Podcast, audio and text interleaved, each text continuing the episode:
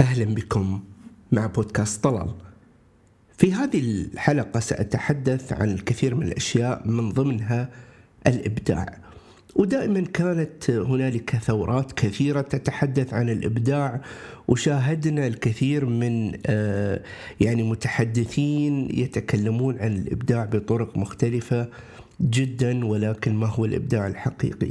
لنتحدث أولا قبل الإبداع عن ما يحدث في العالم. ما يحدث في العالم الآن هو هذا التغير الكبير ويقال إن التغيير هو الشيء الثابت الوحيد في الحياة. لذلك الحياة متغيرة دائما ولكن السؤال الآن هل تعتقد أنك ستبقى في وظيفتك الخمسة سنوات القادمة؟ هل تعتقد أن وظيفتك ستستوعبك؟ هل تعتقد أنك تبدع في وظيفتك؟ إذا كان الجواب آه، نعم فأنا أقول لك أنك مخطئ وأن هنالك الكثير من المخاطرة أن تضع آه، وظيفتك هي الأساس في حياتك الوظيفة أمر جميل ويقال بأن الوظيفة هي الأمان ولكن ما يحدث في العالم من ثورة معرفية ثورة معلوماتية تغير هذه المفاهيم بل وتنسفها. أقل الآن موقع أو ابلكيشن كما يقال تطبيق إلكتروني ينسف الكثير من الأشياء المتراكمة التي يظن الناس أنهم سيتعلقون بها في العشرة سنوات القادمة. وهنا تأتي مسألة مهمة جدا. هل الدراسة أساسا آه، تؤهلنا أن نكون في سوق العمل؟ الإجابة لا طبعا لأن سوق العمل هو السوق المتغير. دائما والدراسة تأتي بأبحاث وتأتي على أسس لا يتقيد بها سوق العمل المبدع المتجدد دائما. وهنا تأتي أهمية عدم التمسك بالوظيفة تمسكا قويا لأن الوظيفة متغيرة. أصبحت الآن الشركات تبحث عن من يقوم بالوظيفة بأقل آه، ثمن مع أشياء أخرى وأتمتة كما تسمى أوتوميشن بالإنجليزي.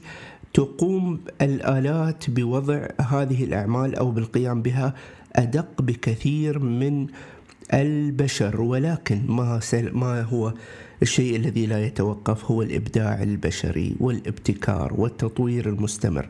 هذا الإبداع ينبع من داخلك من الأشياء التي تحبها.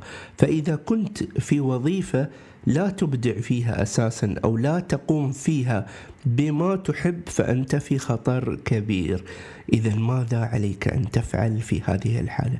كل ما عليك فعله هو أنك تبحث عن ما تحب وتقوم ب آه، يعني دراسة مستفيضة لما تحب وتمارسه بشكل حقيقي وجميل وتخرج أفضل ما لديك لتكون مبدعا حقيقيا وليس مبدعا شكليا كما يحاول البعض أن يظهر إبداعه ولكن في حقيقة الأمر هو لا يؤمن بهذا الإبداع. ومن خلال الإبداع فقط ستكون متجددا دائما.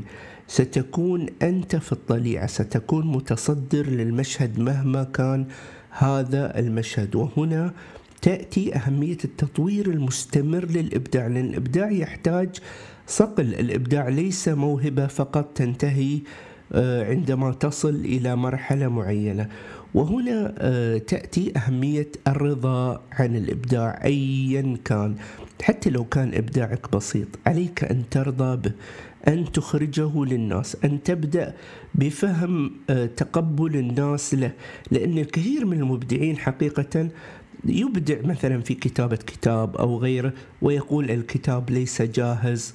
لأن يظهر للناس بالشكل المطلوب. وهنا خطورة على المسألة الإبداعية لأن الكتاب لن يكون جاهز. الإنسان لا يرضى عن مستواه الإبداعي مهما وصل من الإبداع. وبالتالي أنت تبدع وتخرج ما لديك وتتطور. وتضيف إلى تجربتك وتضيف إلى النقد الذي تحصل إليه عليه من خلال عرضك لهذا الإبداع. لا تتأثر فيه لا ايجابا ولا سلبا. تأخذ ما يطورك دائما إلى الأجمل. فالقناعة التامة عن الإبداع غير موجودة أنت اذهب إلى إنسان وصل تظنه إلى قمة الإبداع وستجد أنه لا يؤمن أنه وصل لشيء لأنه إنسان متطور وسيطور نفسه أكثر وأكثر في المستقبل. لا تتشبثوا بوظائفكم تشبثوا بالإبداع. طوروا أنفسكم دائما. كونوا يعني على أهب آه، الاستعداد لتلقي التغيرات في سوق العمل. هذه التغيرات المستمرة التي تحتاج مواكبة مستمرة من طرفنا هذه المواكبة هي الإنسانية والأجمل من ذلك كله الاستمتاع بالرحلة أيا كان مستواك فأنت تستمتع بالرحلة وتصل بإذن الله إلى ما تريد شيئا فشيئا أو على الأقل تتقدم خطوات نحو هدفك. لا تنسون الاشتراك في هذا البودكاست أو عرضه على من قد يستفيد من في المستقبل تحياتي لكم من بودكاست طلال.